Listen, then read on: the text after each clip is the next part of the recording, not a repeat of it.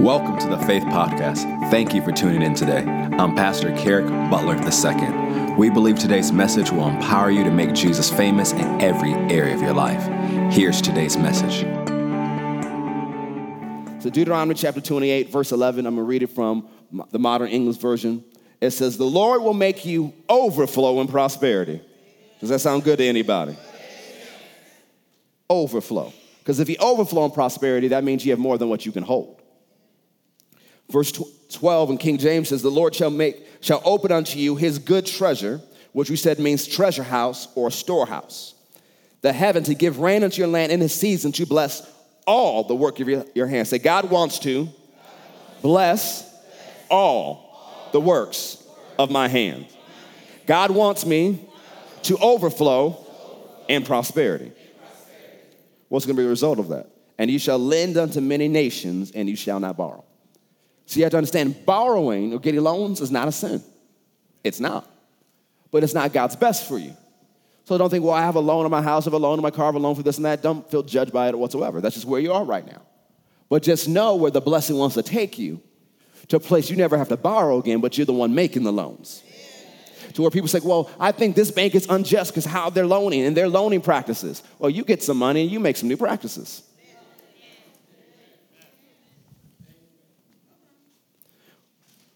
One version calls this a well stocked storehouse. The message version calls it sky vaults. As we said before, storehouse is where you keep abundant. Abundance, it's a storage facility or warehouse for what you cannot currently store in your house. And as we've said for months now, God has a storehouse in heaven, and there are things there with your name on it. Psalm 31, verse 19 says, Oh, how great is thy goodness. We said that word great means abounding, abundant, exceedingly. That word goodness means prosperity, good things, property, supply, provision, good in the widest sense of the word, and good to the farthest extreme. So the psalmist says, Oh, how great, abounding, abundant, exceedingly, or overflowing is your prosperity, good things, property, supply, provision, good in the widest sense of the word, good to the farthest extreme, which you have laid up and reserved for those that reverence you which you have wrought for them that trust in you before the sons of men. So everything that God has stored up in that storehouse is not for you when you get to heaven, it's for you to experience in your life here on the earth. Overflow is not for heaven. Yes, it'll be a place of overflow and abundance. Overflow is for you now on this earth. You're supposed to live out of heaven. What God has put up in heaven, you're supposed to receive by faith and bring it into this earth. A little bit more review. We said Proverbs chapter 10, verse 22 says, The blessing of the Lord, it maketh to have enough. It maketh to have enough money so CNN don't talk about you. The blessing of the Lord, it maketh broke. The blessing of the Lord, according to the economy, takes care of your needs. The blessing of the Lord, it maketh rich. And he addeth no sorrow with it. So no painful toils added to it. Now, it doesn't mean you don't work. God expects you to work. Because remember, he says he'll bless the work of your hands. So that means you need to go to work so he can bless something. You say, Well, God, I believe in your blessing, but you stay on your couch all day. Give God something to bless. One of the things we have to teach our kids to do is not just to grow up and look for a job, teach them to create jobs. They're tithers, they're givers. Give them some seed money and tell them to go work, create something, go sell something. You can have a kid go out to a lemonade stand if you don't have, you know, policies in your county against it. Another message. And they're making more enough money for the summer vacation. Baby, how'd you do that? Well, Muhammad, you said I was blessed. Get your kids in the mindset not just to go get a job, create a job. And who said you just create one job? We have to think differently. Because one of the things we've been raised in this generation to, you know, work hard, get good grades, go to college, you have a job. Well, we got a lot of people with college degrees and college debt and no job. So we have to change our mindset to yes, I am for education, I am for college. But what are you gonna do if when you graduate, there's not a job for you? And everywhere you apply, no one says yes. You're gonna have to create something and you can do it because you're blessed. So look for opportunities to work that blessing. Ask God every day, what should I do to bring some extra money in? Say, well, God doesn't answer questions like that. Yes, He does.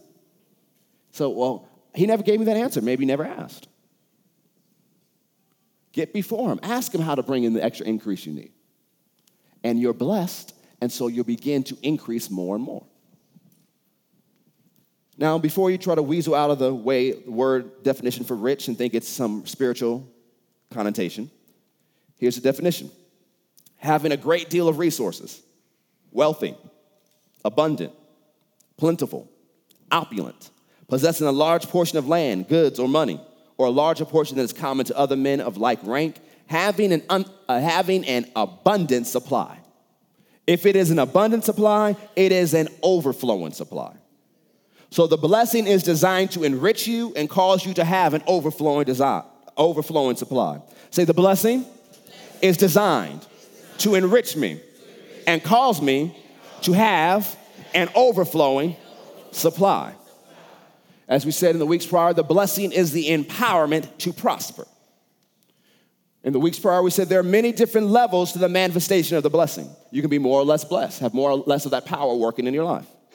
And there are different amounts that can be active in your life. We said sexual immorality, strife, and words of doubt can short circuit and limit the blessing from working at its highest level or its full potential in your lives. So let's go to Malachi 3:10. Do a little bit more review till we get to what the Holy Ghost has for us today. We started the series in April, and it went to May, and it overflowed to June. So the whole series has been called Overflow. If you haven't been here and haven't heard the messages, I encourage you to go get them online. We put it on our podcast for free and a website for free so you can get them. We talk about overflowing in hope, overflowing in encouragement, overflowing in grace, overflowing in God's Spirit. And we've taken this month to talk about overflowing in finances. Because one of the things that's so easy to do is put your faith in the economy. Put your faith in whatever political party you like. Put your faith in political policies. Put your faith in your job. But you have to realize God is your source. And when all those other things begin to fluctuate, you have to know that God has your back. And you have to know how to work the system God has given you, the kingdom of God as God's mode of operations, as God's way of doing things. If you don't work the system, you won't get the results. Malachi 3:10. Bring ye half the tithes, some of the tithes, IOU tithes, Groupon tithes, into the storehouse, that there may be meat in my house and prove me now, put me to the test as the Lord of hosts, the God of angels' armies, if I will not open you the windows of heaven and pour you out or empty out a blessing, that there shall not be room enough to receive it. So we said the blessing is the empowerment to prosper. So we see here the tithe is our connection point to the outpouring of the blessing. Continually tithing puts us in a position to continually receive an overflow of the blessing. Notice this verse doesn't talk about the things overflowing, this verse talks about the power to prosper overflowing. And if you want things in your life to overflow, you need the power that causes it to overflow. Now, when we tithe, people think, well, I just put something in the bucket, I just text something in, I just do something online, I tithe. But tithing is more than that. When you look at Deuteronomy chapter 26, there are some more things that are involved in tithing than just giving financially. According to Deuteronomy 26, you'll find the exact verses in my notes, you are to speak over your tithe. So you just don't put something in and well, I tithe. No, you got to tithe with your mouth. One of the things is Deuteronomy 26, it recounts their story, saying, This is where we were, but God, you brought us here. So what do you do? God, I'm so grateful I have something to tithe. I'm so thankful for where you've brought me from. You may not be where you want to be, but at least you're not where you used to be. And so you're grateful for where you are today. And then one of the end of things that they pray and they say says, Now bless me. So, what is that? It's an expectation to receive more of the blessing every time you tithe. So, you should be talking about the blessing that's coming on your life every time you tithe. You should name whatever you are calling for the blessing on. When you tithe, you should be talking about it. So I received the blessing on my job. I received the blessing on my house. I received the blessing on my business. Whatever you're believing for the blessing to fall on, you need to open your mouth and say that as we pray over our tithes and an offering. But Deuteronomy 26 also says you are to rejoice over it. People think, well, I'm giving money away. Well, if you think you're giving the money away, you're not going to ever expect a harvest or return. But the reason they were rejoicing is they have something to give. The whole context is God took them out of Egypt, brought them into the promised land, and now they're receiving harvest in their promised land after they cross the horizon. So they have a reason to rejoice. So every time you tithe, they're supposed to rejoice. God, I thank you, I got something to give. I thank you that you brought me to where I am and that you're continually bringing me further. So it's a place of where you speak over your tithe, you receive the blessing, but then you also rejoice. So when we say it's tithes and offering time, it should only be the 10 spiritual people that says, hallelujah. You should rejoice. As much as you were rejoicing when we were singing those songs, you should continue to rejoice. Because it's not just a natural thing, even though there are natural effects to it, it is a spiritual thing as well. And if you treat it merely natural, you get merely natural results. But if you treat it the way it's supposed to be, you'll get the supernatural results. So some people tithe and give via text. I do that too. I do that before I get here usually. So I don't just type something in and say, well, I'm done for the day. No, I'm presenting this to God. It's still a holy thing no matter what technology I use to give. Whether it's cash, whether it's a check, whether it's using the envelope, whether it's online or via text, it's still a holy thing between me and God. And so when you give, don't treat it as just merely a natural thing, it's holy. So you need to speak over it, you need to receive the blessing, and you need to rejoice. Now, when we look back at Malachi 3, verse 11, you see part of the promise of the tithers. And I will rebuke the devourer for your sakes. There's something else for you to say when he tithe. The devourer is rebuked for my sakes. He shall not destroy the fruits of my ground. Neither shall my vine cast her fruit before the time in the field. This is what God says, this is what I say about it. Look at verse 12. And all nations shall call you blessed, for you shall be a delightsome land, says the Lord of hosts. All, the Lord wants the blessing that's on your life to be a witnessing tool. All nations is also translated the heathen, the people who don't know God. He wants the heathen to start testifying about you. When the heathen see you, they say hashtag blessed. Why? It's a witnessing tool. Because they keep seeing you're continually blessed. And well, well, how do you keep getting this? It's my Jesus. You follow him too, you get the same results.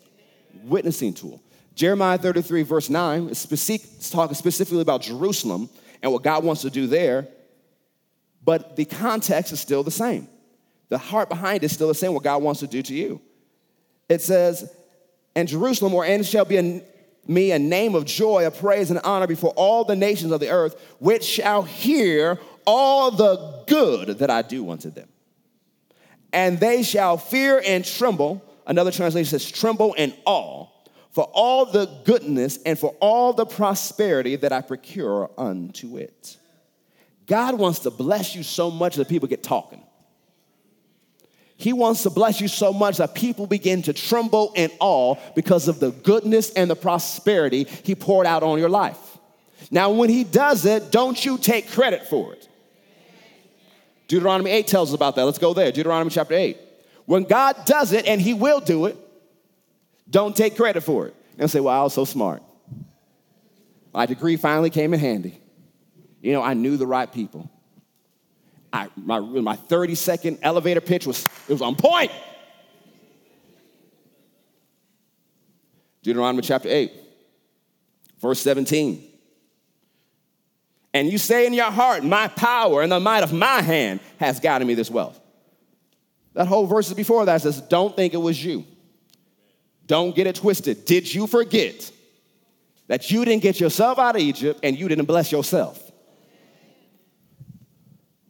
Verse 18, but you shall remember the Lord your God, for it is he that gives you power to get wealth, that he may establish his covenant, which he swore unto your fathers as it is this day. So this reminds you, you need to go out and get some wealth, not just stay on your couch. Now, if you work from your couch online, Get some wealth from your couch. But just staying on your couch watching TV all the time is not giving the blessings I'm gonna do. You need to go out and get some wealth and stop expecting the government to give it to you.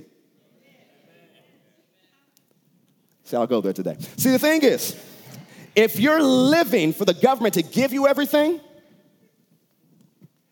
you've put yourself on the plantation.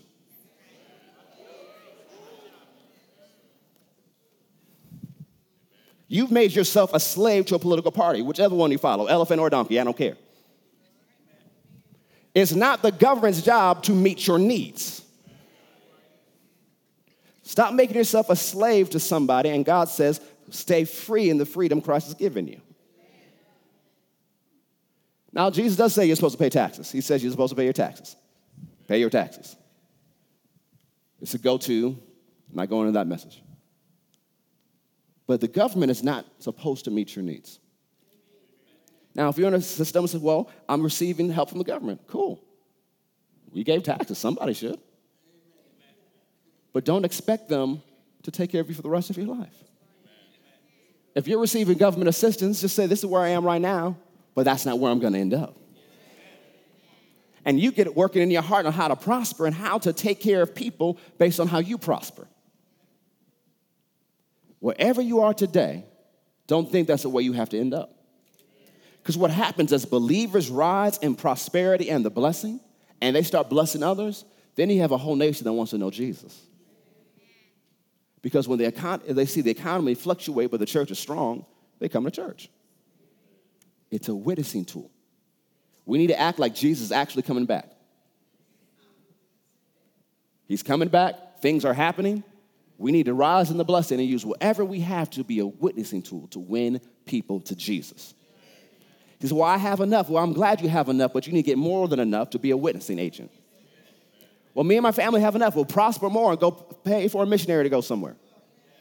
Well, I have enough. We'll go make some more money and go build an orphanage. Because you keep saying, Well, I have enough. Do you know what I'm saying? I am selfish. I don't want to work anymore. Do you know the only time you don't get to work anymore? Never. You have a job in heaven. It's a place of rest, but you got a job up there. You got a job in the millennial kingdom. God never said you're going to stop working. So, what about when I retire? Stay busy. Get even more active. Because if you save right, you can do whatever you want. Travel the world, see every country you want to do. Come through church, bless, serve, go see another country. God never said, well, once you turn 65, you stop. You're supposed to keep going. Long life. It's 120 years. That ain't 80. You got to keep going. You're blessed. We need some people that live past 80, 90, and 100 to pass back wisdom. People to walk in 80 or 90 or 100 year old, 110 year old anointings because you live a certain amount of length, you've seen everything happen. And you realize things happen in cycles. But if people don't live long enough, they think this is new. But you live long enough, oh, I've seen this happen five times by now. But you have to get to a place where you're walking with God and walking in the blessing, and you keep yourself in a way that I can pass it down. So that means if you expect to live a long life, you have to take care of your body. You got to exercise. Our resident trainer always says amen to that. You have to take care of your body all throughout your life so that you have an expectation of living a long time. Now, you say, well, I'm older, so I can't exercise like I was 30. You don't have to exercise like you're 30. Just do something. Get to moving, get to walking, get to swimming, something. Remember, your body is a sacrifice. How are you presenting your body to God? Now, I know we all like certain types of foods. But no, if you're gonna enjoy certain foods, you know you need to balance it out. If you know as you leave here, you're gonna enjoy some fried chicken, know there's some miles you need to run. There's some sit ups you need to do. Why? You're thinking that I'm gonna keep myself in the perfect position to be an agent of the blessing. It's nowhere in my notes, but praise the Lord, anyways. So let me find my notes again. All righty. So the blessing is the empowerment to prosper. It is the power to get wealth that comes upon your life and enables you to prosper. Now, notice this The tithe connects you to that power, but it's not seed. Your tithe is not seed. The tithe is a connection point to the power. The tithe is the connection point to the outpouring of the blessing. So you can't expect a harvest from your tithe. Some of you like, what? Go to Genesis 26. Your tithe is not a seed. It's the connection point to the blessing. So a lot of people are just trying to skip the tithe. I'll just sow something. Now you'll get some type of harvest, but you won't receive the maximum result because you're trying to sow outside of the system of the blessing. So, well, I gave, but did you do the first things? Keep first things first. Just because we're Americans, like do whatever we want to do, doesn't mean that you always get the results you want from God. Genesis 26, verse 1. And there was a famine in the land beside the first famine that was in the days of Abraham. And Isaac went unto Abimelech, king of the Philistines, unto Gerar.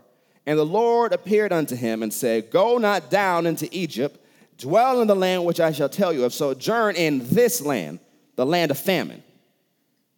And I will be with you and will bless you.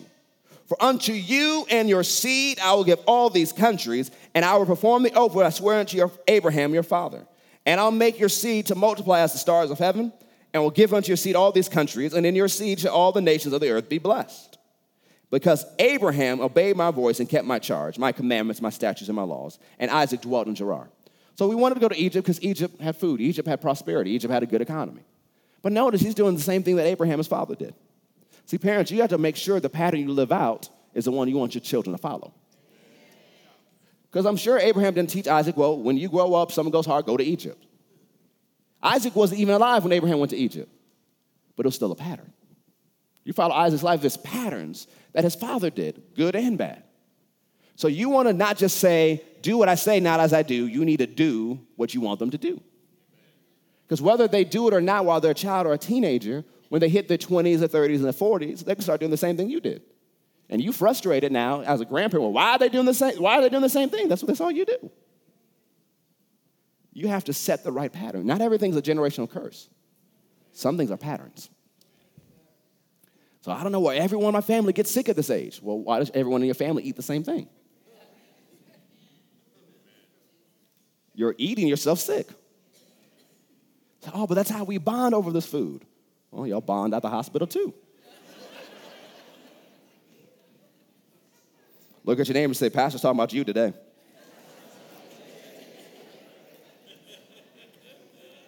Verse 12. So Isaac stays in a place of famine. Now, if it's in famine, that's not the place you sow, right? But it says, Then Isaac sowed in that land and received in the same year a hundredfold or 100 times. Every seed produced a hundred times and the Lord blessed him. And the man waxed great and went forward and grew until he became very great. And then talks about everything he had. He had so much that the whole nation was envious. Why? He's the only one prospering. And the whole nation. So what happens? He's the only one that got food. So what the Philistines do? They come buy food for him. So now he's the richest man in the area, richer than the king, and he's feeding the nation. So the king's thinking, I'm supposed to feed the nation, but this random dude that comes to live here is feeding everybody. Got all the money.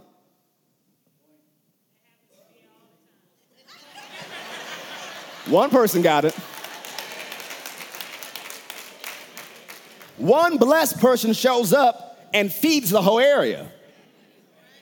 Well, two people believe that could be them that you actually believe because you show up at your company, because you show up at your job, you show up in your neighborhood, things shift for their good because you're blessed. Everything shifted in the Philistines' economy because one blessed man showed up. You have to have faith in the blessing God has put in your life. But notice, although Isaac was blessed, he never would have received a harvest if he didn't sow. He had just been blessed. He had been good. But the harvest that came that changed the economy would have never happened if this man didn't sow. Go to Genesis 41, verse 46. We looked at Joseph a couple weeks ago. We know he's a blessed man. We know the favor of God is upon his life. We know how he interprets the dreams, and he becomes goes from the pit and the prison to prime minister and lives in the palace. And God tells him that it's going to be days of plenty, overflow. Seven years of overflow.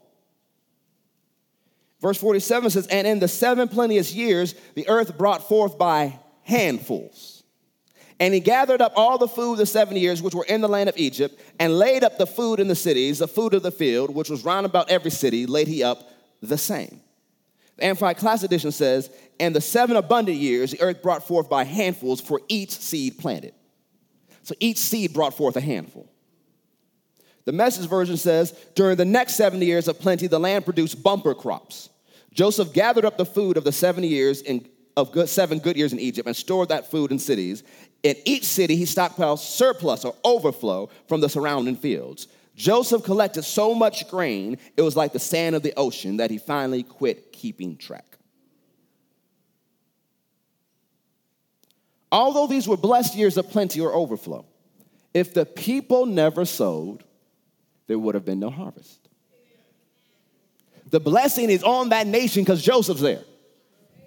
That blessing on his life produces seven years of overflow. Now, Egypt's economy was good and decent before then, but they haven't ran into seven years of overflow yet. But seven years of overflow are coming. And so he directs them, go and. If it wasn't for the seed, there would have been no harvest. Go to 2 Corinthians chapter 9.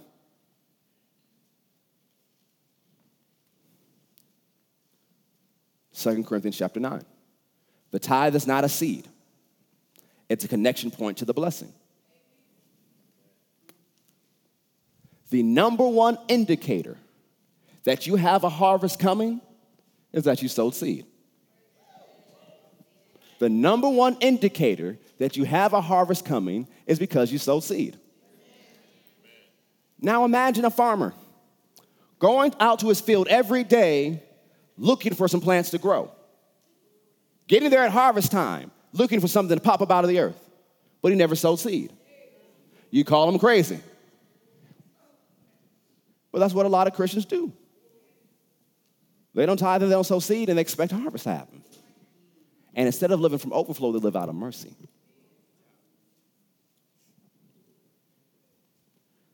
Are you the crazy farmer? Are you the wise farmer? 2 Corinthians chapter 9, verse 6. Notice what Paul says. But this I say, he who sows sparingly shall reap also sparingly. And he who sows bountifully shall reap also bountifully. Notice, if you sow, you're going to reap. This is not a deep concept. If a farmer goes out and throw, sows three seeds, he's gonna get three seeds worth of harvest. Now, if he goes sows out three bags of seed, he's gonna get three bags worth of harvest. It's not something deep, it's not something spiritual to confuse you. It's very simple. You sow a little, you'll reap a little. Now, it's still gonna be more than what you sown, but if you sow bountifully, you're gonna reap even more bountifully. Every man according to his purpose in his heart, so let him give, not grudgingly. Oh, I gotta give today. Or of necessity, someone's looking at me give. For God loves a cheerful giver. He loves a giver that rejoices when it's time to give. He loves a giver, it says Amplified Classic, that's prompt to do it. That doesn't take someone going, well, you really should tithe, you really should give to get you to give. You just do it because I love God. God, God loves me, I love him, he gave me something, so I'm to give it away. And notice the result, and God is able to make all grace abound towards you, that you always have all sufficiency, and all things may abound to every good work. We talked about overflowing in grace a number of weeks ago. But notice verse 9 says, As it is written, He has dispersed abroad, He has given to the poor, His righteousness remains forever. Now he that ministers seed to the sower, both minister bread for your food, and multiply your seed sown, and increase the fruits of your righteousness, being enriched in everything to all bountifulness, which causes through us thanksgiving to God. Once again, you see, if you're increasing, it can cause people to give thanks to God. For this concept, they're increasing to be a blessing, and because of being a blessing, other people are praising God. But before you even get to this point, Notice God will minister seed to the sower. The word minister means fully supply, furnish, contribute. God will give you seed to sow. But a lot of us eat the seed God has given us to sow. Well, it's not a lot, so I'm just gonna go ahead and go to get a happy meal. I'll be happy for a moment. And so instead of sowing the seed he gives us, we eat it. Now, if you eat a seed, you have small nutritional value. But if you sow it, you can get more. So you have to determine when God blesses you, God, is this for me? Or is this seed? So when you're blessed beyond the normal, get before God. God, what should I do with this? How should I handle this? Is this something I put in my savings? Is this what I do to pay off a debt? Is this what I do to give to the church? Is this what I do to invest? Or is this something I do to sow a seed? You have to get before God and hear from the Holy Ghost because God provides seed to the sower. Parents, you got kids in Kids World and in 620. Every time you give them something to put in the offering, you're acting like God. You're giving seed to the sower. And one of the things that youth pastor children to remind them now don't spend it on candy, actually sow. Why? You get them sowing from the time they're born. By the time they even realize what sowing is, they have a harvest coming to them. You're setting them up for years of harvest. God will supply seed to the sower, but notice that's not where it stops. He will multiply your seed sown.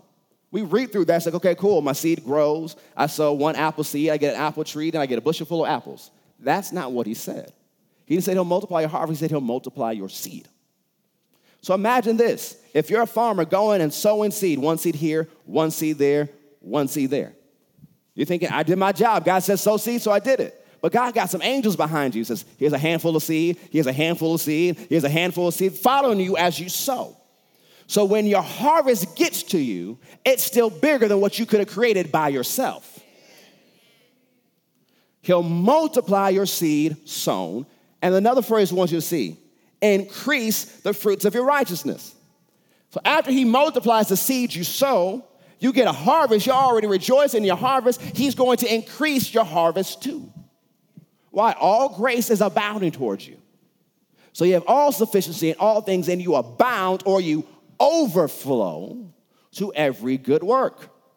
What causes your seed to be multiplied? What causes your harvest to be increased? The blessing of the Lord. This is not sowing outside of the blessing, this is sowing within the system of the blessing. The New Living Translation says, For God is the one who provides seed for the farmer and then bread to eat. In the same way, he will provide and increase your resources and then produce a great harvest of generosity in you. This most generous God, the message version says, who gives seed to the farmer that becomes bread for your meals, is more than extravagant with you. He gives you something you can then give away, which grows into full form lives, robust in God, wealthy in every way, so that you can be generous in every way, producing with us great praise to God. The Amplified Classic Edition says, And God who provides seed to the sower and bread for eating will also provide and multiply your resources for sowing and increase the fruits of your righteousness, which manifests itself in active goodness, kindness, and charity. So the blessing from the tithe falls on the seed that you sow.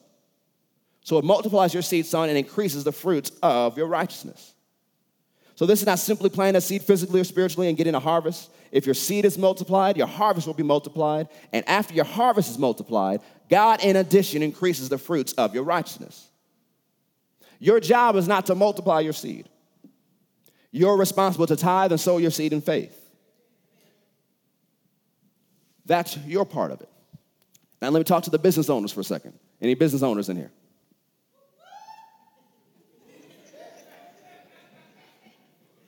To the business owners. One of the things I realized you sow personally what comes to you, you get a harvest to you. But if you sow from your business, your business gets a harvest too. Now, you say, well, Pastor, should I tithe from my business? If you want to. There's nowhere where I have a scripture where it says business as a corporation should tithe. But I do see the principle that whoever sows reaps. So you as an individual be a tither. Well, where your business is concerned, sow a seed and reap a harvest into your business. I was before God the last few weeks, last few months, praying concerning finances here and what to do. And one of the things I began to realize that God, I see tons of financial miracles and harvest in my personal life. Now, where is it for my church? Where is it for my organization? Where is it? And so I began to pray and seek God and kept bringing it back to him confirming it. And he says, Well, your church needs to sow some seed. And so that's what I did. I called my director of administration. I want you to sow this to that place. And that's what I'm gonna keep doing. Why? We're gonna get some financial miracles. Now, we already had two nice ones in the last month, but I ain't stopping at two. I'm believing God for big things. And so I already personally sow. Me and my wife always give tithe, offering, so above. We've given from our savings at this church and other places. We do that all the time, and God always blesses us. But now we're gonna see that overflow hit this organization too. And so just talking to the business leader so you know what I'm doing.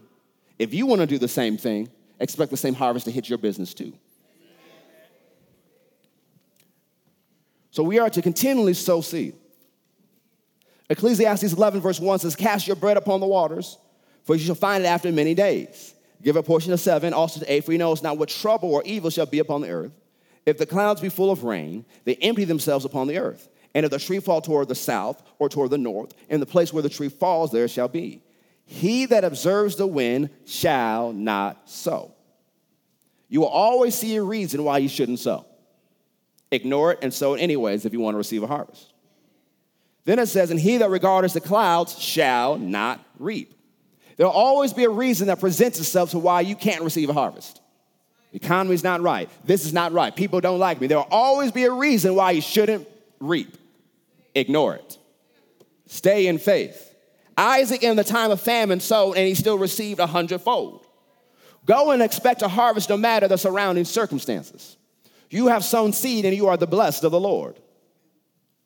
Then it goes on when you look at verse 6, it says, In the morning sow your seed, in the evening withhold not your hand, for you know not what shall prosper, either this or that, or whether they both alike shall be good. In other words, always continually sow. Always look for opportunities to give. Always look for opportunity to sow. Because if you sow that way, you will always be harvesting. One of the things I've done over my life, because I've grown up in this. So you have to think when God began to teach these principles in faith to the body of Christ, you have people of Bishop's generation, the first generation to really grasp it. I grew up in the generation after that, so I grew up in this revelation. And so from a time I was a child, I understand so, seed time and harvest. So by the time I hit my teenage years, I was reaping in hundreds. I'm a teenager. People come up and bless me. I remember I was traveling with Bishop one summer. He's training me, mentoring me, so I'm traveling with him. We go to this wonderful church out in Nevada. Bishop's the second speaker for the morning session. This guy I've never met before. Finishes preaching. We get out there right as he finishes. He sits down for a moment, pauses, looks at me, looks away, pulls $100 out of his pocket, gives it to me, and walks out the room. I never met the man. I just walked behind Bishop. Bishop didn't even get an offering. I got an offering. I didn't preach at all. What is that? Harvest. Because I learned to sow. And so I realized as I was getting older, getting into college, I need to up my sowing if I wanted some of these things to happen in college. So by the time I got into harvest, I'm reaping in the thousands. Why? My college was expensive. Grants just suddenly showed up. We had one year that we got on our faith. We needed because my brother was going to college as well, and we needed some serious money to show up. Now we're sowers, we're tithers. It's all we've done. And so we got on our faith. And all of a sudden we get a call. Hey, someone wants to give both of you a $10,000 grant. Well, praise the Lord. well, so by the time I'm in my 20s, I'm reaping my thousands. And so now I want to up it to the tens of thousands. So if I want to up my harvest, I have to up my sowing. So if you want to up your harvest, you need to get before God. What do I need to do to up my sowing? Where do I need to sow? What do I need to do so that I can reap a greater harvest? Because I can expect a greater harvest if I keep sowing low level seed. But if I want to get to where I believe I'm supposed to go, I'm going to have to sow. One of the things we were talking to the youth at the youth camp we had a couple weeks ago, the first lady mentioned her message that you can use your faith to get the shoes you want. A child says, What? I can use my faith to get shoes? And we said, Yeah. And so I came back that night and I taught for just five minutes on how to use your faith to get the outfit you want. You should have saw the notebooks that flew out. I said, this is what I'm talking about. Notebooks appeared, pens. Let's go, Pastor, let's go. And so I began to teach him the principles, gave him a verse to stand on, and gave him instructions on what to do. I said, you get before God and ask, does you need to sow a seed about this? And if he says yes, you go and do it. And so, parents, don't be surprised if your teenager comes to you and say, Hey, mom, I want to give this away. Now, it might be something you stood in line for five hours for. You worked for a few weeks for and gave it to them. But they realize this is a seed. Don't get in the way of them sowing seed. Encourage them to sow seed so they can get a harvest. Now, they may come to you and say, Well, I need a seed to sow. Well, there's some extra chores for you to do. I'll give you money for those chores and you go sow it. Get your kids in the habit of sowing seed so they're in the habit of reaping harvest.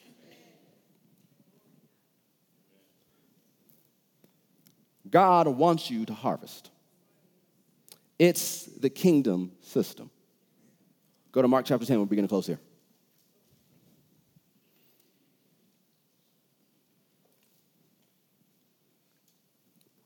So remember, in the blessing, gathering is required.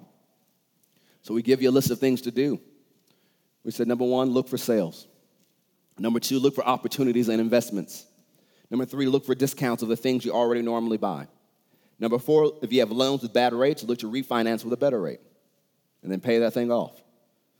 Number five, look for unexpected income and gifts. He says, as you look for these things and find them, write it down, total it. And what you'll see is your harvest already coming back to you. A lot of times we don't see sales and discounts and saving money as harvest. We just go to the store, see a sale, buy it, and take the money we saved and spend it on something else. But if you consistently look at it for even just a year, if you take everything you saved every time you went to the store and you put it away, you'd have thousands of dollars in your bank account. And it's not that you were, were very strict with your budget, even though you should have a budget. It's you saw harvest, you took advantage of it, and you saved it. That's part of what we said weeks ago, using the wisdom of God to understand how to prosper. Because Proverbs says prosperity ruins a fool. So don't be foolish. Use the wisdom of God so that you can prosper. Mark 10 28, before this, the rich young ruler came before Jesus. What must I do to inherit eternal life? Jesus says, You know the commandments, still under the old covenant. And Jesus lists the commandments that were social. And he says, I've done all these things since I was young. But all, and it says Jesus looked at him and loved him. So this man wasn't lying. But he still had a problem between him and God. He observed the social commandments, but where it came, the commandments between him and God, he was violating some. So Jesus looked at him and says, Hey, take what you have, give away to the poor, and come and follow me. Every time Jesus said, Come and follow me, wasn't saying that, well, just follow around and someone feeds you. He's saying, Come and be on my staff. I'll take care of you, I'll meet your needs. Some people even speculate that he was going to train him to be Judas's replacement. But he says he left being grieved, which means loss, because he had great possessions. So he missed out on the opportunity to be mentored by Jesus, to work on Jesus' staff, and who knows what his life would have been like afterwards. And so Jesus makes a statement and says, How hard is it for rich people to get into the kingdom of God? And you think if the disciples were broke, yeah, preach against those rich people. Preach against that 1%, Jesus. You better preach. But it says, what do you mean? How hard is it to get the rich people? Get in the kingdom of God. You only say that if you got some money yourself. So Jesus clarifies how hard is it for them that trust or have faith in riches to get into the kingdom of God. Well, your faith should be in God. Money is fleeting. Money is a cruel mistress. If you serve money, make you feel good one moment and leave you the next. Put your faith in God. And so he says, Jesus goes on talking about giving away and leaving things for his sake. And Peter replies, Look, we left everything and followed you. This dude wasn't willing to give his money. We left everything to follow you. And what does Jesus say to Peter's exclamation? Verily, I say unto you, or I tell you the truth, there is no man that has left house, or brethren, or sisters, or father, or mother, or wife, or children, or lands for my sake and the gospel's but he shall receive a hundredfold now. Not in heaven, not in sweet by and by, now. And this time. How sis, brethren, sisters, mothers, children, no more wives, and lands. With persecutions. What is that? People talking about you. People pressure. If you want to prosper and receive a hundredfold, get ready for people to talk about you. Remember, your prosperity is a witnessing agent. Some people will see your prosperity and want to run to Jesus. Other people will talk about you. Oh, they must have stole it to get that. There's no way God wants to give you that. So get used to becoming a subtopic on Twitter. Get ready for subtweets. Ignore them anyways. Laugh all the way to the bank. Because if you're going to live an overflowing life, you will have haters. But never let people's mouths keep you from being blessed. And never let people's mouths make you embarrassed of the blessing of God. Never let people's judgments of you make you embarrassed of what God has blessed you with. When they try to condemn you for having it, says, My God gave it to me, and if you follow him, he'll give it to you too. Be bold with your belief that God wants to prosper you. Be bold with your belief that you believe the blessing of the Lord will make you rich. Be bold with your belief that you will receive a hundredfold now in this time. Don't let religious people or the news media talk you out of what you should have. Follow the word of God. Be bold with your declaration. God's going to supply all my needs according to his riches and glory. God's going to prosper me. Yeah, you may not like the situation I'm in right now. It may seem like I'm small financially, but just watch. Keep watching. I know you can keep running your mouth, so you might as well just watch. Run your mouth while I'm listening. Go ahead, run your mouth. Keep running it.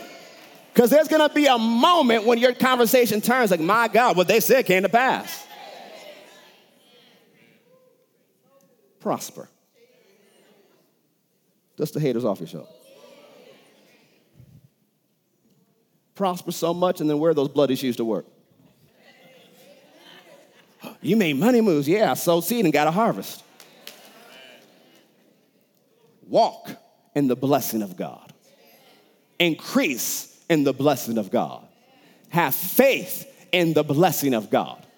Put your faith in God and demand your return. You don't have to demand of God, He's already given it. You demand situations and circumstances to line up to your faith. Stop putting up with stuff. Open your mouth and declare your rights as a tither. Open your mouth and declare your rights as a person who has sown seed. Open your mouth and declare the blessing of God. When you look at your business, say, You're blessed. You look at your children, you're blessed. You look at your job, you're blessed. You look at your bank account, you're blessed. You have to decree the blessing. Don't be quiet about it. Open your mouth. Hope thou in God, and he shall not be ashamed. Stop trying to prosper quietly. Prosper big. Overflowing. So you prosper so much you make Satan mad. Satan just can't stand you because you got money and you saved. Because now you're a witnessing agent. Because you made a decision to walk in love and forgive everybody of everything. So that means as God increased you, you didn't step on people to get to the top. You didn't crush people to get to the top. You didn't do it the world's way. And now you can tell people, I got to the top without doing all these different things. So you don't have to do all these things to rise. God will bless you and you can rise too. Your life has become a message. And people will want to know your Jesus. Amos 9:13. Behold, the days come, saith the Lord, that the plowman shall overtake the reaper and the treader of grapes him that sows seed. And the mountains shall drop sweet wine, and all the hills shall melt. The Amplified verse says, When the plowman shall overtake the one who gathers the harvest, and the one who treads grapes shall overtake him who sows the seed. For the harvest continues until planting time. When the mountains will drip sweet wine and all the hills shall melt, that is, everything that was once barren will overflow with streams of blessing. God can cause you to prosper in such a way that by the time it comes to sow seed again, you're still harvesting. It's like a natural farmer. He's sowing seed. He sows at a certain time. By the fall, he's ready to reap his harvest. It takes him so long to reap the harvest that when it comes time to sow seed again, he has to hurry up and hire more people to reap the harvest so he can not miss sowing time. That's the type of abundance God wants to do to multiply your seed sown.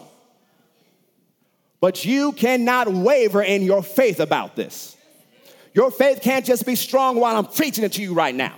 You have to listen to this again and again and again. Go over scriptures again and again and again and keep your faith there. So when a circumstance rises up that says, no, that's not true, you say, no, the word of God is true. The blessing is true. And this circumstance, you must bow your knee to the name of Jesus.